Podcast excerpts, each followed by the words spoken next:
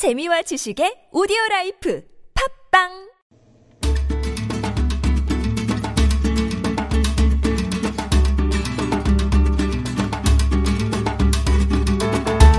세상의 모든 지식, 지혜, 감성이 이 안에 다 들어있죠. 한 권의 책으로 나를 돌아보고 세상을 만나는 시간 한창완의 책가방 세종대학교 만화 애니메이션학과 한창완 교수님 오셨습니다. 안녕하세요. 안녕하세요. 예. 뭐 계속해서 아까 그 생라면 튀겨라 전자레인지에 네. 돌려라 막 얘기가 나오는데 왠지 한 교수님도 주전부리 좋아하실 것 같아요. 저는 아주 어렸을 때 외할머니가 아, 목포 시장에서 과자 가게를 하셨어요. 그래서 종합 선물 세트 같이 한 박스에 우와. 꼭 저한테 한 달에 한 박스씩 선물을 주셨는데 예. 제가 첫 손자였기 때문에 그래서 그때 있었던 게 뽀빠이 하고 짱구를 조그만 예. 있던 것들 주셔서 그 버릇이 지금도 그 습관이 돼가지고 아, 친구한테 인기 되게 많으셨겠네요. 예. 아니 혼자 먹었습니다. 참 지금도 먹고 있는 주전부리 과자가 맛동산이나 이런 과자는 아. 제 태- 태어날 때부터 있던 과자 같은데 예. 아직까지 50년째 맛동산이라는 과자. 다들 이제 튀긴 스낵류네요. 그렇습니다. 그러고 보면 다 이렇게 유형들이 있으신 것 같아요. 맞습니다. 네, 네. 아무튼 자 한정은 책가방 오늘 어떤 책 준비해 오셨는지요? 오늘은 아주 글쓰기를 좋아하고 글 잘 쓰는 젊은 작가입니다. 이슬 아라는 작가죠. 일간 이슬아 수필집 나는 울 때마다 엄마 얼굴이 된다라는 이슬아 작가의 에세이입니다. 부지런한 사랑 오늘 소개해 드릴 건데요. 네. 어, 이슬아 작가는 지금처럼 연재 노동자로 살기 전부터 수년간 글쓰기 교사로 일해 왔습니다. 아. 2014년부터 이제 돈을 벌어야 되니까 아파트 단지를 돌면서 글쓰기를 가르치고 싶다는 전단을 붙이는 것으로 어, 이력이 시작됐는데 이 책은요 그 이력을 통해서 KTX를 타고 여수까지 왔다 갔다 하면서 아이를 가르친 여수 글방, 어린 형제들을 위한 작은 글방, 망원동의 어른 여자 글방, 청소년 글방, 그리고 최근에는 코로나19로 학교 가지 못한 아이들을 위해서 파주 자신의 집에서 아이들 가르치는 헤엄 글방 등 어. 이런 수업을 했던 그 아이들의 아주 파닥거리는 글들. 와, 우리 아이들이 이렇게 글을 잘 쓰는구나. 근데 사실은 아이들은 글쓰기를 제일 싫어한답니다. 이스라 작가가 오는 글쓰기 수업이 제일 싫었던 아이들이 자꾸 쓰다 보니까 본인이 자기 글에 대해서 놀라게 되고 웃게 되고 즐겁게 되고 그 글들을 모아서 아이들 이름에 책을 내주고 그러고 그 아이들이 성장해 나가는 모습 속에서 이스라 작가도 스스로 배우고 네. 그 과정을 이 책에 잘 정리를 해서요. 읽다 보니까 저도 하도 이 새벽에 읽다가 한참 웃었어요. 그렇게 재밌는 부분이 많아서 오늘 네네. 소개해 드릴까 합니다. 그럼 빨리 미리미리 퀴즈를 드릴게요. 오늘 이슬아 작가의 부지런한 사랑이란 책 만날 텐데 작가는 글쓰기에서 중요한 건 꾸준함이라고 합니다. 우리 속담 중에도 무쇠도 갈면 이것 된다 하는 말이 있잖아요. 여기서 이것에 들어갈 말은 무엇일까요? 1번 마늘, 2번 바늘, 3번 그늘. 네, 마늘, 바늘, 그늘, 무쇠를 갈면 뭐가 될까요? 자, 속성을 생각하시고요. 정답 아시는 분은 TBS 앱이나 50원의 1호 문자 메시지 우물정 0951번으로 보내주시기 바랍니다. 이스라 작가가 이야기했던 책의 시작은 이렇게 시작합니다. 프랑스와 트리포라는 사람이 있죠. 네. 영화 평론가인데 이 프랑스와 트리포가 영화를 사랑했던 방식이 있답니다. 첫 번째 방식은 영화를 두 번 보는 것이고 두 번째 방식은 영화에 대한 평을 쓰는 것이고 세 번째 방식은 영화를 만드는 거랍니다.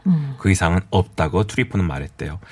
본인의 글쓰기 수업의 개근자였던 본인도 첫 번째로 스승들의 모습을 보고 또 봤답니다. 두 번 본 거죠. 두 번째로는 그들을 향해 여러 편의 글을 썼고 세 번째로는 그들이 섰던 자리에 스스로 서서 본인이 글을 쓰기 시작했다는 것이죠.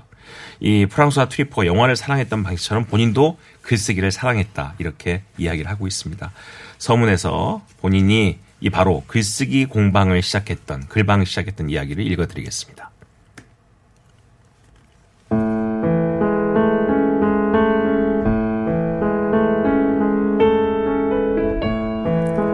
(2014년) 봄에는 아파트 단지에 전단지를 붙이며 돌아다녔다. 어린이들에게 글쓰기를 가르친다고 적어놓은 전단지였다. 교사를 소개하는 칸에는 내 이름과 전화번호와 경력을 채워 넣었다. 신문 방송학 전공, 잡지사 근무, 작은 문학 공모에서의 수상 이력을 적었으나 미더운 글쓰기 교사로 보이기엔 충분치 않았다. 나는 이제 막 23살이 된 참이었고 카페 알바만으로는 월세를 감당하기가 벅찬 형편이었다.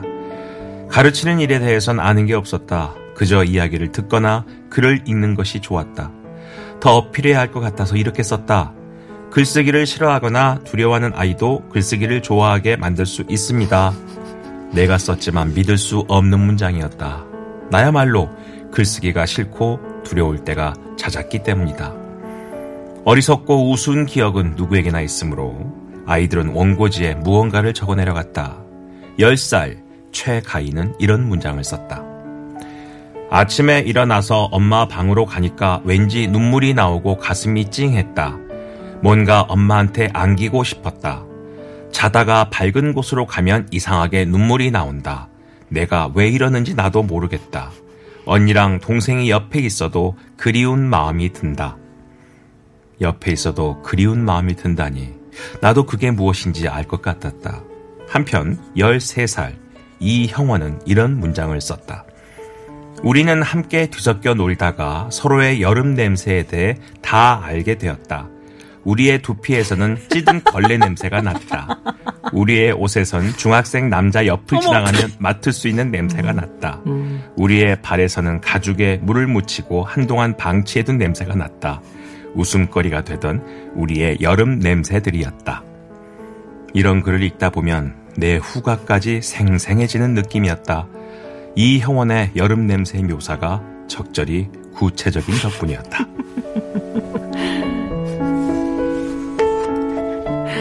그 냄새 우리 집에서도 난다. 뭐 이렇게 댓글을 쳐주고 싶네요. 예. 옆에 있어도 그리운 마음이 든다. 이거는 왜 그 그 노래 있잖아. 보고 있어도 보고 싶고 그런 것도 생각이 나고 그런데요. 엄마를 보면 기분이 좋다. 그 아이들이 사실 그런 이야기를 할 수 있는데도 불구하고 그런 경험이 없었다는 것이죠. 저도 이 책을 읽으면서 책을 읽는 것보다 더 중요한 건 글을 쓰는 것이다. 이런 생각이 들었습니다. 글은 쓰면 늡니다. 그리고 글을 쓰면 본인이 전혀 생각하지 못했던 말도 본인이 할 수 있다는 걸 알게 되고 음. 어떻게 보면 글을 많이 쓰다 보면 무건 수행을 할 수 있게 되는 것 같아요. 쓸데없는 말을 안 하게 되고 네. 말로 남길 것도 글로 남기게 되기 때문에 그런 훈련이 되지 않나 싶습니다. 박민규 작가가 이렇게 얘기했대요. 좋은 글은 두 가지로 나뉜답니다. 노인의 마음으로 쓴 소년의 글 혹은 소년의 마음으로 쓴 노인의 글. 바로 이거는 투명한 밤하늘만큼이나 명료한 기준이며 그 나머지엔 모두 아차상을 주겠노라 라고 박민규 작가가 글을 썼다고 합니다. 참 글 잘 쓰는 작가입니다. 박민규 작가도. 또 이런 그림책도 소개합니다. 저자는. 소년의 마음이라는 그림책이 있대요. 네. 요즘 동화책과 그림책은 다릅니다. 동화는 동화를 이야기하는 책이고 그림은 그림을 이야기하는 책입니다. 여느 소년들처럼 그 책 속의 소년도 슬픔과 그리움을 겪으며 자라난다. 그는 엄마가 아빠와 싸운 뒤에 만드는 카레의 맛을 안다. 그 카레는 맛이 없다. 미움이 들어가서 그렇다고 소년은 생각한다.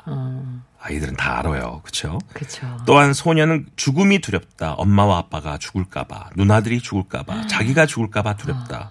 돌아가신 할머니를 생각하면 막 눈물이 난다. 소녀는 울면서 엄마에게 묻는다. 엄마, 어차피 다 죽는데 나를 왜 낳았어? 어머 해봐라. 그렇게 그림책이 있다고 합니다. 네. 그래서 본인이 이제 본인도 이 뮤- 뮤지션 신승은 씨가 쓴 노래 쇠떡이라는 노래가 있대요. 음. 그 노래도 바로 그런 얘기예요. 다 사랑하는 사람이 죽어 나가는데 나는 왜 태어났을까? 음. 그걸 보려고 뭐 이러면서 아주 안타까운 노래여서 본인이 그 노래를 듣다가 울었다는 얘기도 하고요. 또 이 아주 재밌는 글쓰기 방식이 있습니다. 2015년 어느 글쓰기 수업에서 본인이 탄생 설화 몇 가지를 아이들에게 들려줬대요. 한라산에 걸터 앉아서 제주도를 창조한 설문 대할망, 알 껍데기를 깨고 나온 주몽, 갈라진 제우스의 머리에서 황금 무장을 한 채 등장한 아테네 이런 이야기를 하면서 근데 아이들은 심드렁하게 들은 척만 척하고 있는 거죠. 그래서 칠판에 이렇게 썼대요. 나의 탄생 설화. 자 각자 너희들이 탄생한 설화가 다 있단다. 그 설화를 한번 써보자 했답니다. 어. 10살 조이한이가 휘리릭 완성했대요. 조이한의 탄생 신화 이렇습니다. 난 하늘에 있었다. 내 앞에는 부처님과 하느님과 오방신 저승사자 예수님 한락궁이 터주신 제우스 알라신 자연신 여러 신이 있었다. 난 신들한테 말했다. 저기요. 그러자 신들이 내게 말했다. 가라. 어디로요? 너희 엄마 뱃속으로. 갑자기 문이 내 앞에 생겨났다. 들어가자 우리 엄마 뱃속이었다. 신들이 말했다. 이제 너의 수명은 예전과 다르다. 그 순간 내가 태어났다. 태어나자 우리 엄마가 보였다. 좋아서 응애 응애 하고 울었다. 몇 살쯤 몇 살? 열 살, 열 살. 열 살? 열 살이 오, 이걸, 예, 괜찮네. 이걸 쓰고 예. 또 본인이 읽으면서 한참 웃었대요. 그러니까 이제 우리 이슬아 선생님이 어. 자 이번에는 엄마 아빠를 인터뷰한 다음에 자신의 탄생 설화를 만들어 보자. 그래 물어봐야지. 자, 10살 조이안이가 두 번째 쓴 글입니다. 옛날에 엄마랑 아빠는 63빌딩에서 커피를 마셨다. 엄마가 전해준 말이다. 둘이 무슨 얘기를 했냐면 엄마가 아빠에게 너 시간 있니? 라고 물었다. 아빠는 응? 이라고 대답했다. 엄마가 물었다. 나랑 결혼할래? 그러자 아빠의 영혼이 찬물에 적셔진 것처럼 놀랐다. 본인이 이 대목에서 너무 놀라서 야 영혼. 이런 영혼에 대한 느낌을 아빠가 설명해 주셨니? 그랬더니 이 어린애가 딴 데 보면서 그냥 제가 생각한 거예요. 이렇게 사랑하는 사람들에 관해 쓰다가 얼떨결에 자기가 아닌 다른 존재로 잠시 확장된 아이의 글이었다. 그 아이의 글은 이렇게 끝난대요. 시간이 지나고 둘은 쇼핑, 싸움, 사랑 등등을 하게 됐다. 그러다 아이가 태어났다. 이제 그 아이는 어떻게 될까? 그랬다고 합니다. 어. 아, 그러게 말이야. 너 어떻게 되니? 그랬더니 아이가 이럽니다. 글쓰기 수업 끝났죠? 그럼 부릉 나가버렸대요. 어머, 어떡해. 그래서 책상에 혼자 남아서 그 아이가 예전에 썼던 글들을 다시 읽어봤대요. 그 중에 제목이 거짓말이라는 글이 있습니다. 예. 이거 아주 재밌습니다. 언젠가 방귀를 뀌었는데 안 뀌었다고 거짓말했다. 엄마가 잘해줬는데 잘 안 해줬다고 거짓말했다. 어머. 거짓말 안 했다고 거짓말했다. 그 밖에도 이상한 거짓말을 했다. 거짓말은 아빠한테도 있고 엄마한테도 있고 할머니, 할아버지 등 모두한테 있다. 그러니까 모두 쓰는 말이라는 거다. 너무 나쁘게는 생각하지 말아야 한다. 아 거짓말은가 모두의 말이네요. 흔한 말. 예, 그렇습니다. 어. 그래서 그렇게 나쁜 건 아니다라는 10살짜리 조이한의 생각이었고요. 어머. 저자는 이렇게 마무리합니다. 조지프 캠벨이 이렇게 얘기했대요. 모두가 그저 각자의 몫의 삶만 산다면 음. 신화 같은 것은 필요하지 않을 것이다. 우리는 자신과 세상을 죄다 이야기가 벅차서 허구를 이야기하기도 한다. 좋은 거짓말에도 빛도 어둠도 풍부하게 담겨 있다. 그와 함께 지어낸 거짓말로 진실 쪽을 가리키고 싶었다. 그렇게 교육에 대해서 이야기를 합니다. 이 글 속에 그렇게 바로 저자는 아이들과 대화 속에서 스스로 본인도 성장해 나간다고 이야기합니다. 그렇게 글쓰기 싫어했던 아이들 형제가 있었는데요. 형제가 글을 쓰면서 서로를 그렇게 싸우던 아이들인데 형의 좋은 점, 동생의 좋은 점을 글에 남기게 됐대요.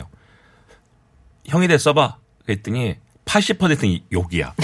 막 뭐라고 해. 근데 20%는 그래도 이런 거 이런 어, 형이 좋다. 응. 근데 그- 점점 글을 많이 쓰다 보니까 80대 20이 바뀌더라는 거지. 어. 형이 좋고 나쁜 점은 조금 남고. 그래서 한 몇 개월 동안의 글쓰기를 다 끝내고 나니까 아이들이 본인에게 편지를 썼대요. 예. 어, 이스라 선생님께서 좋은 글쓰기를 가르쳐 주셔서 제가 글쓰기가 너무 재밌습니다. 감사합니다. 어머나. 삐뚤빠뚤한 요즘도 책방 하시죠? 예, 예.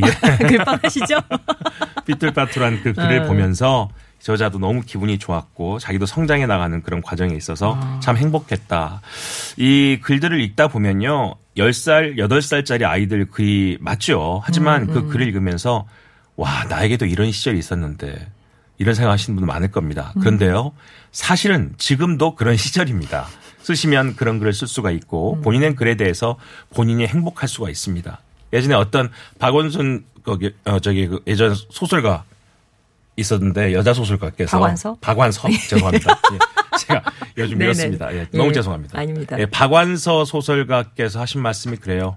나이 마흔 넘어서 글 쓰기 시작했는데 글 쓰는 가장 큰 이유는 나중에 더 나이 먹은 내가 심심할까 봐서 음. 내가 젊을 때 글을 써놓으면 생각이 될 때 글을 써놓으면 나중에 내가 그걸 읽고 참 즐거워할 것 같다라고 글을 썼다고 아. 합니다. 이 책 제일 뒷표지에 이런 글이 남아 있어요. 부지런히 쓸 체력과 부지런히 사랑할 체력, 이 부드러운 체력이 우리들 자신뿐만 아니라 세계를 수호한다고 나는 믿는다. 이렇게 연결합니다. 29살인 지금은 더 이상 재능에 관해 생각하지 않는다. 그렇게 된 지 오래다. 꾸준함 없는 재능이 어떻게 힘을 잃는지, 재능 없는 꾸준함이 의외로 얼마나 막강한지 알게 되어서다. 참 좋은 말입니다. 재능과 꾸준함을 동시에 갖춘 사람은 더할 나위 없이 훌륭한 창작을 할 테지만 나는 타고나지 않은 것에 관해 후천적인 노력에 관해 더 열심히 말하고 싶다. 재능은 선택할 수 없지만 꾸준함은 선택할 수 있기 때문이다. 아, 10년 전 글쓰기 수업에서도 그랬대요. 잘 쓰는 애도 매번 잘 쓰지 않았대. 잘 못 쓰는 애도 매번 잘 못 쓰지는 않았답니다. 음. 다들 잘 썼다, 잘 못 썼다를 반복하면서 수업에 나왔는데 꾸준히 출석하는 애는 어김없이 실력이 늘었대요. 계속 쓰는데 나아지지 않는 애는 없었답니다.